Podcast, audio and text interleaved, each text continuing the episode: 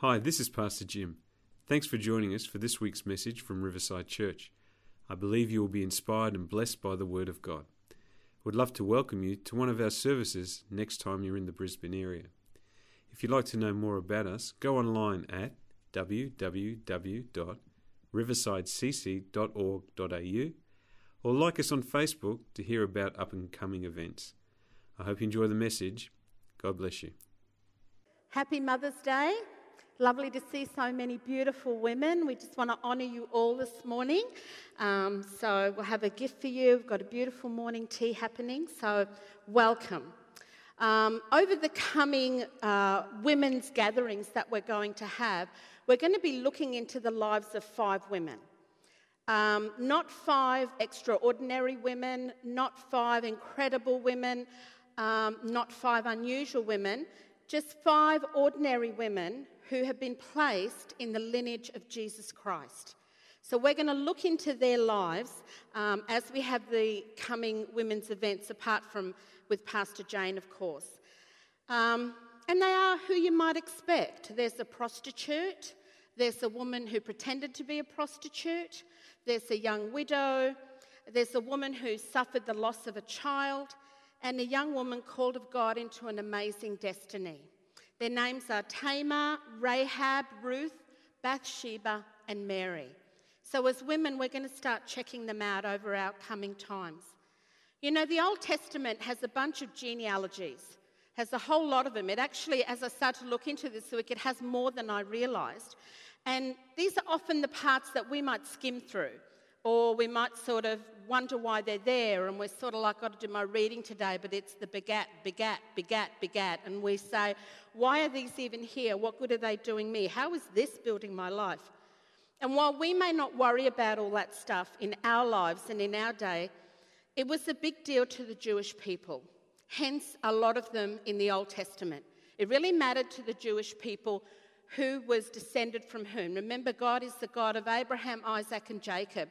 So the descendancy and all that was very, very important to the Jewish people. But you will notice when you go into the New Testament, there's only two genealogies. You will only find two genealogies in the New Testament. They are in Matthew and Luke, and they both point to Jesus. They both point to Jesus. They are both to do with the life of Jesus or with the birth of Jesus. And for me, this really brings home when you look at the genealogies of Jesus, when you see uh, who Jesus has come from, it really brings home how God has always had this overarching plan over the history of time. God has always had an overarching plan. It wasn't that there's the Old Testament, then God changed his mind, decided to do a bunch of things differently. Now here's the New Testament. But the New Testament, two of the Gospels begin with genealogies of Jesus that take us back into the Old Testament. And to me, it brings home so clearly that God is saying, This is the story, and the story is continuing. The story doesn't stop, the story continues.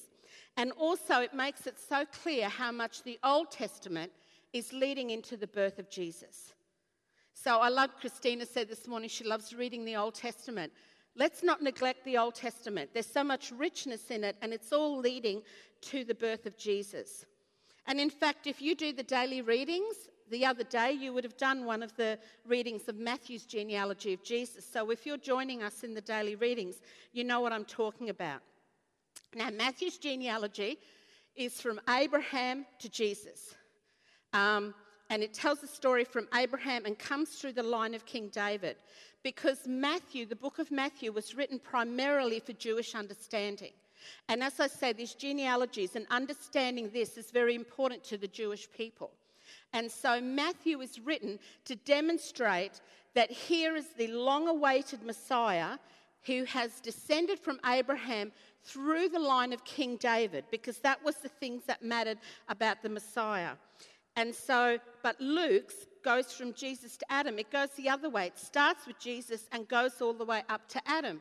So Matthew's is written for the Jewish understanding, which means they tell you clearly that the, the Messiah has come from Abraham and he's come through the line of King David. Luke's is written more for a Gentile understanding, which is all of us, the rest of us. and it tells us that Jesus is descended from Adam. So that shows us that Jesus is here for all people. So it's bringing out clearly that right from the start, there was the Messiah coming for the Jewish people as promised, but it also brings out here is the Savior of the world. And right from the start, God had planned a Savior for the world. There's a reason I'm telling you all this. It's not a history lesson in case you're starting to get very bored. Now, we don't know a lot about these five women. We don't know a lot about them. We don't see all that much about them. But what we do see when we look into their lives, and, and we will more clearly later, is that we see the, the nature and the character of God uh, in the lives of these women. So we don't know a lot about them. We don't need to know a lot about them. What we can understand and see is the nature and character of God in what happens in the lives of these women as He is sovereign over His plan over history. So, what do we see about God here? Firstly, we see that seemingly small lives are brought into God's big plan. Seemingly small lives are brought into God's big plan. Mary was a young woman planning to marry Joseph, minding her own business, maybe planning a wedding until a visit from an angel comes and tells her she's about to give birth to the Messiah. She's going to give birth to the Saviour of the world. She's from a little town called Nazareth, which was considered very ordinary. And in fact, in, in John 1, Nathaniel says, Can anything good come out of Nazareth? That's how nothing it was as a town. And she was a young girl in that town. Because, you know, when you're talking Messiah, you might expect something a bit more high end than the town that people say, what good can come out of there? Ruth, who's also in the line of Jesus, was a Moabite who was widowed. But she chose to stay with her mother in law instead of leaving her mother in law. And God made a way for her to marry Boaz and enter the line of King David. She was the grandmother of David's father, Jesse. Now, Boaz, the Redeemer, who became Ruth's husband, Boaz, the Redeemer, is a type of Jesus Christ, who is the Redeemer of the world. So he takes people whose lives seem small, he takes people whose lives might seem like there's nothing much to it, but he brings it into his big picture, into his big plan. See, we see a little thing. We only see a little thing. But God is doing the big thing. God's doing a big thing when we look at ourselves and only see something very small. We look at ourselves and we think, I'm just me. But God is taking many just me's and bringing his picture together. Now, I do jigsaw puzzles. Yes, I'm that cool. I do jigsaw puzzles. Are there any fellow puzzlers out there? Oh, okay. Thank you. I see the intelligence of the room just went up. Okay. But you know, sometimes I will look at a piece of a jigsaw puzzle and I can't tell what it is, and I can't see what part it will play in that puzzle. I'm going for an overall picture. Yes, we have a picture in front of us, we know what it looks like. We're going for an overall picture. But we will pick up a piece and we will look at it, and you cannot see what part it could play. You look at it and go, I cannot see what this little piece can do. But as the puzzle builds, you start to notice each individual piece and where it can go. There's sometimes I do puzzles and I'll pick up something and I think, this is not going to go here. This is not going to go into this picture. And then that poor little piece sits next to the puzzle on the table, wondering if it will ever fit anywhere, wondering if it'll ever come into the big picture. At the start, it's just one little piece, and I don't know where it's going to go. But every piece has a place that fits. And as you build the puzzle, each, picture, each piece gets put in its place. And when each piece takes its place, you begin to get the whole big picture. Now, I won't even get started too much this morning on incomplete puzzles. When you do a puzzle, fellow puzzlers, yes? Is that the frustration? Yes. I live in a house with Broncos supporters. They think they're frustrated. I need to sit them down and make them do a puzzle that turns out to have a piece missing. Then they will know frustration. You see, we only see, um, we only see our little piece. We don't understand so often that in the fullness and all that of time, God has been taking pieces and fitting them through. And as you read the genealogy of Jesus, you can see that God has just taken piece there, there's the place, there's the place, there's the happening, there's the person. And all through time, God has been fitting the pieces together to bring about his big picture. Secondly, we see in these, in when we look at these genealogies, look in the lives of these women, the second thing we see is that God doesn't write people off. God doesn't write people off. Psalm 139 16 says this Your eyes saw my unformed body. All the days ordained for me were written in your book, even before one of them came to be. All the days written, uh, ordained for me were written in your book, even before one of them came to be. See, God doesn't write people off, God writes people in. God writes people into the story. He doesn't write people off. Now, here are these women. They are not of noble birth. So they are very, very unlikely to ever make the history books. They're very unlikely to be told about in stories. They're very unlikely to be people that would be um, brought in together into history. But actually, here they are included in God's story over all of history. And some of these women have very, very messy lives. Some of these stories are very, very messy. They're not all tidy things, they're not all tidy lives. Bathsheba was taken by the king while her soldier husband was at war. The king maneuvered her husband's death so that he could have her, and then she lost a child. It's not the stuff we think of God's great people when we read the Bible, is it? You know, Christina was talking earlier about the heroes of the Bible. This is not what you think about when you read of God's great people. These kind of happenings that really are very messy and very ugly. But then Bathsheba went on to be the queen mother in King Solomon's reign. Rahab was a prostitute in Jericho. She lived in the wall of the city. They used to have these big walls that actually had people living in them. And she lived in the wall of the city where men would come and visit her because she was a prostitute. But she hears of the miracles of God's people. And in fact, when um, God's people are approaching Jericho to take it, she says, Our hearts are melting in fear because they had heard what the God of Israel, the one true God, what he does for his people. So she chooses to help God's people come closer into the promise that God has given to them. She chooses to help them come in to their promise, and God delivers her and her family. Tamar, her story is very confronting reading. Her story is very confronting reading. People think that the Bible is some sort of feel good, you know, sweetheart, everything feels soft read. No, it's very real. It tells the lives of people in ways that are very, very real. But you see, God gives grace and God gives mercy and God restores and God delivers when people choose to follow Him. When people choose to follow Him, God gives so much grace and mercy to people who we would think or they themselves would think don't deserve it. God doesn't write people off, so let's make sure we don't either. Let's never write people off.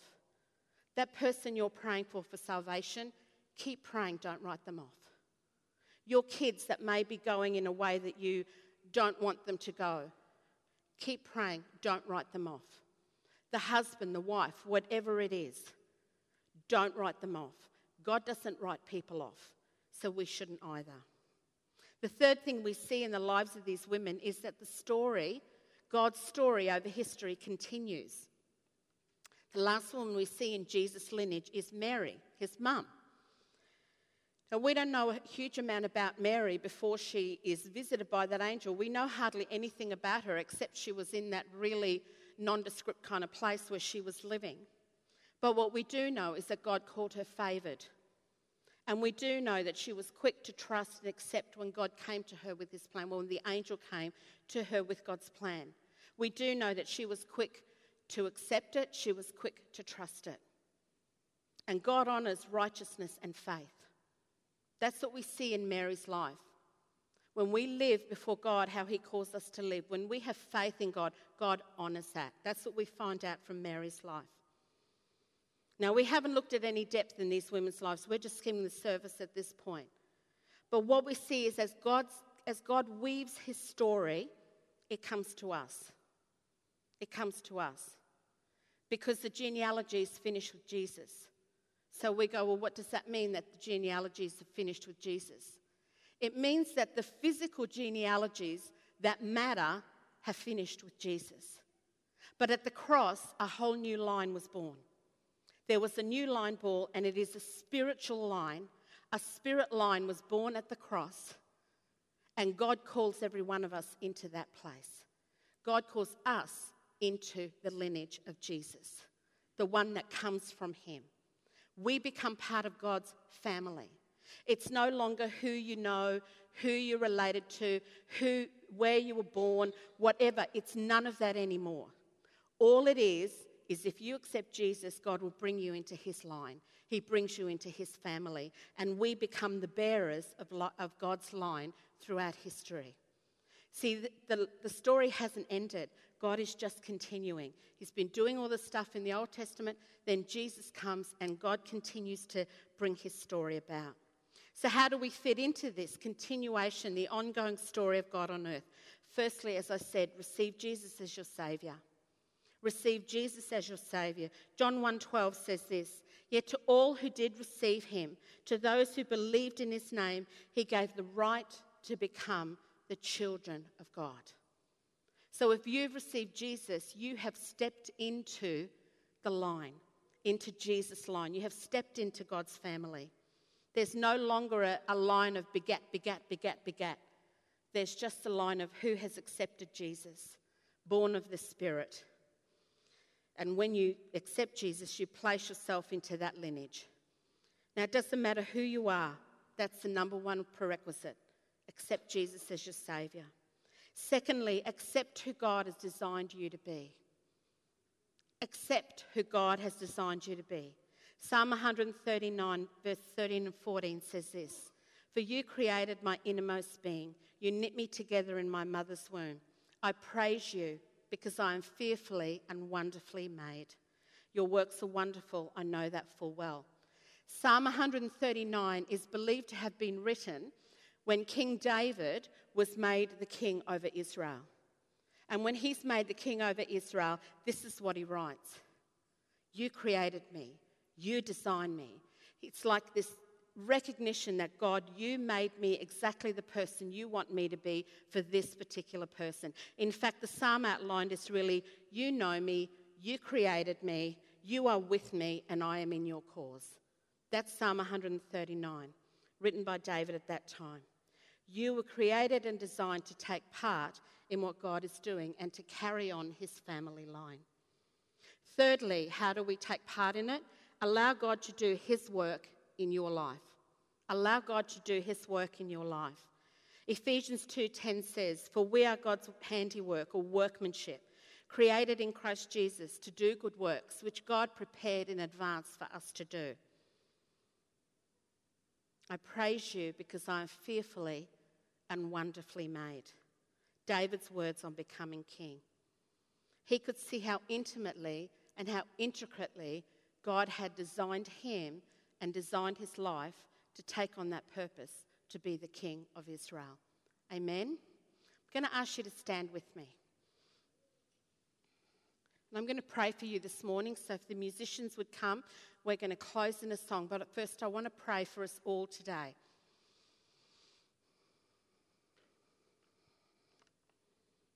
Mother's Day, it's the perfect time to talk about generations.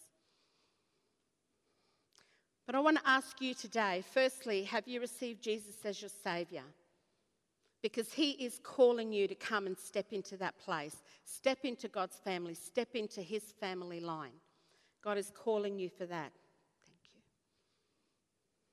Secondly, I'm going to ask you, excuse me, do you know that God has called you to His purpose? And He has designed and made you for His purpose. I sometimes find people think, well, my life is nothing. Who am I? It's like that little jigsaw piece. Where can I fit in? I'm just, I'm just this, I'm just that. But throughout history, when we look, we see that God has designed us for purpose. And Psalm 139 says that God knit you together in your mother's womb. Knitting means there was a plan, knitting means there's a design, knitting means there's an intricacy. It's not just some sort of conveyor line of people that God brings into the earth, but God designs us and creates us for His purpose. So I'm going to pray over all of us this morning. And if you're feeling any sense of, well, what could God do with me? I'm going to ask God to just reveal to you how important you are to Him and how there should not be one missing piece out of the picture that God is bringing together. Amen? So why don't you pray with me? Heavenly Father, Lord, I lift up everyone in the house and everyone online this morning. Lord, I thank you for, for who you are. I thank you, Lord, that you let us see that Jesus had this line reaching back to prove your purpose and your plan, but also that the line continues, it continues in us who know you and who receive you. Lord, I want to pray for every person here who may be feeling like, well, who am I? What do I have? What can I be? How can God use me? And I ask you, God, to bring a revelation to every person who is, just has that sense of just being like that jigsaw piece and where does it fit? Who am I? What can I do? What can I have? Is What is my part in this big picture? I pray for every person, Lord, that your revelation would come upon them. And Lord, I pray for anyone who hasn't received you as their Saviour, bring a revelation of Jesus now in the name of Jesus. In the house and online, I pray for a revelation of Jesus to come upon people. In Jesus' name. Amen. Amen. Thanks for listening today. I hope you subscribe to the podcast so you can be inspired weekly. God bless and have a great day.